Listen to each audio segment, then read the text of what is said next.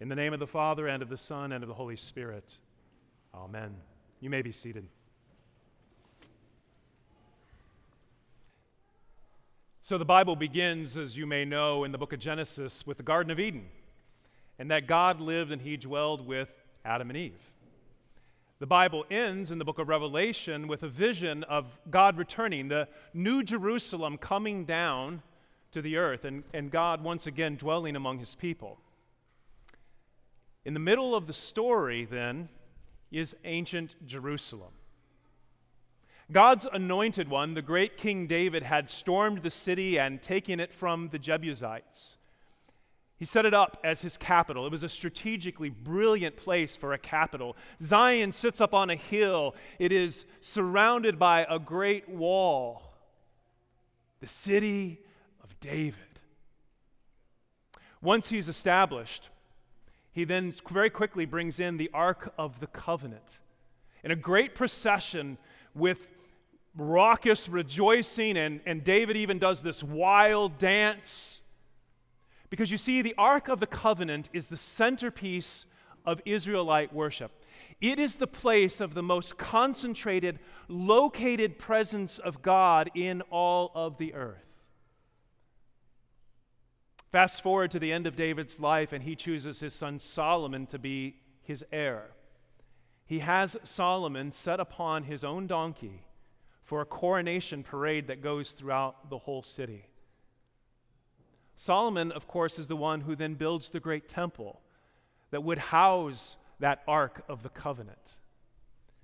The Old Testament describes the temple in Jerusalem as the footstool of God, that the very toes of God touched the earth from heaven. Ancient Jerusalem, not modern Jerusalem, ancient Jerusalem was the center of the universe. The city of David is also the city of God, it's the new Eden. It is the place where God dwells among his people. But if you know the Old Testament, you know that those people rebelled against God constantly and they rejected him. And God would send his prophets trying to call them back to himself. One of them is the great prophet Ezekiel. Ezekiel has this vision of God's judgment. He sees the glory of God lift up from the temple, from the city of Jerusalem, and go off to the east, over the mountain that is just to the east of Jerusalem, which is the Mount of Olives. And at the end of his book, then, Ezekiel sees God return, that glory, the same way, coming back over the Mount of Olives, back to Jerusalem, back to his temple. And so today on Palm Sunday, we have Jesus, who is the new and the greater King David. He is greater than David's greatest son, Solomon. And if you were listening closely when we were out in the gathering space, you heard that the disciples took and they put Jesus on that donkey. They enthroned him for a coronation parade through the city. And as Jesus comes down the Mount of Olives, there's a procession with great rejoicing and celebration because Jesus is greater than the Ark of the Covenant.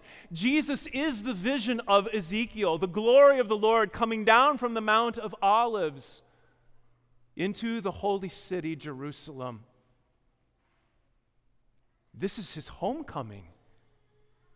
This is his homecoming. All of Lent, we've been talking about our homecoming. That we need to return home to God, that we need to repent of our sins. But this is His homecoming. God has now come to the very city of God. See, Jerusalem is no longer the footstool of God. No, no, no. God Himself in the flesh has arrived, boots on the ground. But what happens? As Jesus is approaching, it says this in Luke As he drew near and he saw the city, he wept over it, saying, Would that you, even you, had known on this day the things that make for peace. But now they're hidden from your eyes. You did not know the time of your visitation. Jesus is heartbroken. He, he's, he's weeping, he's sobbing, he's having an all out ugly cry because he is God, come to his own city and he knows what's ahead. Oh, it's rejoicing on Sunday, but rejection comes on Friday. Oh, blessed is he who comes in the name of the Lord, is going to very quickly become crucify him, crucify him. And it begs a very simple question of every one of us here today, my friends. What's it going to be for us? How do we receive Jesus? With rejoicing or with rejection? Well, rejoicing, right? Isn't that why we're here? I mean, very few of us, I hope not, would just outright reject Jesus, right? I recently heard a story of a Christian man in China. And of course, communist China Christianity is illegal. And so this man would host uh, the Eucharist in his own home because they had to do it in secret. They would do it late at night when nobody was around to avoid the authorities. So one night they're gathered in his home, and the person that's watching the door cries out, They're coming! And so everybody scatters except him because it's his house. And the authorities come and they arrest him and they drag him away. And then they strip him naked and they burn his body and they cut his body. And they take a cattle prod and they amp it up to a million volts and just they touch his body and hit his body. And they do this over and over again, 24 7, for like three to four weeks. And they tell him, You just got to answer one question. Tell us, where is the priest? Because no priest, no Eucharist. Just tell us where the priest is and you can go home to your family. But they couldn't break him. He wouldn't do it. He loved the Eucharist so much. He loves that Jesus gives himself to us in this sacrament. And he knew that church needed Jesus. They needed the Eucharist, and they couldn't break him. So eventually, they broke. They gave up. Like, this guy, he's not going to tell us. So they just sent him home. It wasn't that much longer that he then was able to get out of China and come to this country. And he was able to come to worship, to church in freedom. Uh, he couldn't believe it. He could just come to any church and he could walk in the doors with his family and nobody would harass him and nobody would arrest him. In fact, in this country, he could go to Mass every single day. How wonderful! This is amazing. But he also learned that in this country, also unlike communist China, you're free to make money.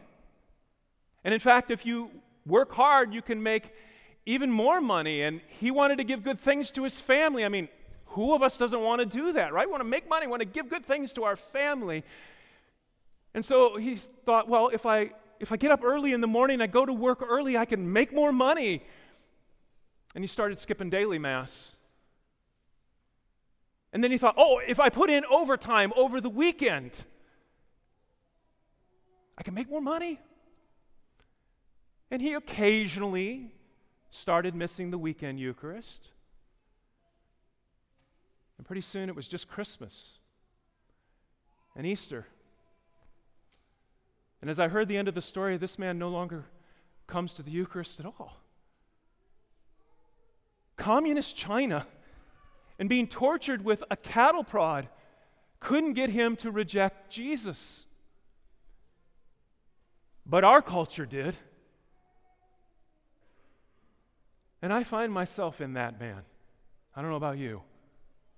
Oh, I want to rejoice. I want to worship Jesus. Yes, Jesus, I love you. And then I go home from church and say, Can't I have the world too? Can't I have what everybody else has? Can't I just go along with the culture and what everybody's doing? It won't hurt anything, won't hurt anybody else. I'll just keep to myself. It won't hurt me, will it? My brothers and sisters, it is this world of ours, it is this culture that constantly saturates us, that ultimately, in the end, it always rejects Jesus. It is this culture that surrounds us that always ends up shouting, Crucify him, crucify him. It is this world that killed the greatest human being who ever walked on this planet, who also happens to be our God who came to visit us and dwell among us. And we got to make up our minds Every one of us, you have to make up your mind do I want to be at home with God? Or do I want to be at home with this world? See, it's probably not an outright rejection. It's a slow seduction, isn't it? From Sunday to Good Friday to any Friday. Sometimes Monday. Maybe even Sunday afternoon. Maybe before we even leave church. Every sin, every sin. Oh, come on, what about the little ones? You know, the little imperfection. No, no, no. Every sin, my friends, is a rejection of Jesus. Every sin shouts out, Crucify him. And this is what I will never understand fully. Eternity is not enough time to thank Him. Jesus rides on. He knows the rejection in front of him. He is weeping. Jesus rides on. Not just on Palm Sunday, every Sunday. Right now, Jesus rides on. The earliest Christians took the praises of Palm Sunday and they incorporated them into the liturgy. You know them, we sing them every week. We'll sing them in just a moment. Blessed is he who comes in the name of the Lord, Hosanna in the highest. Why? because this is his homecoming right now. This is his homecoming, not ancient Jerusalem. Right here. Here is the new city. Here is the new Jerusalem. This is his homecoming, friends, right here among us. Not on a humble donkey, but in simple, humble bread and wine. Jesus comes and he enters into you and he enters into me.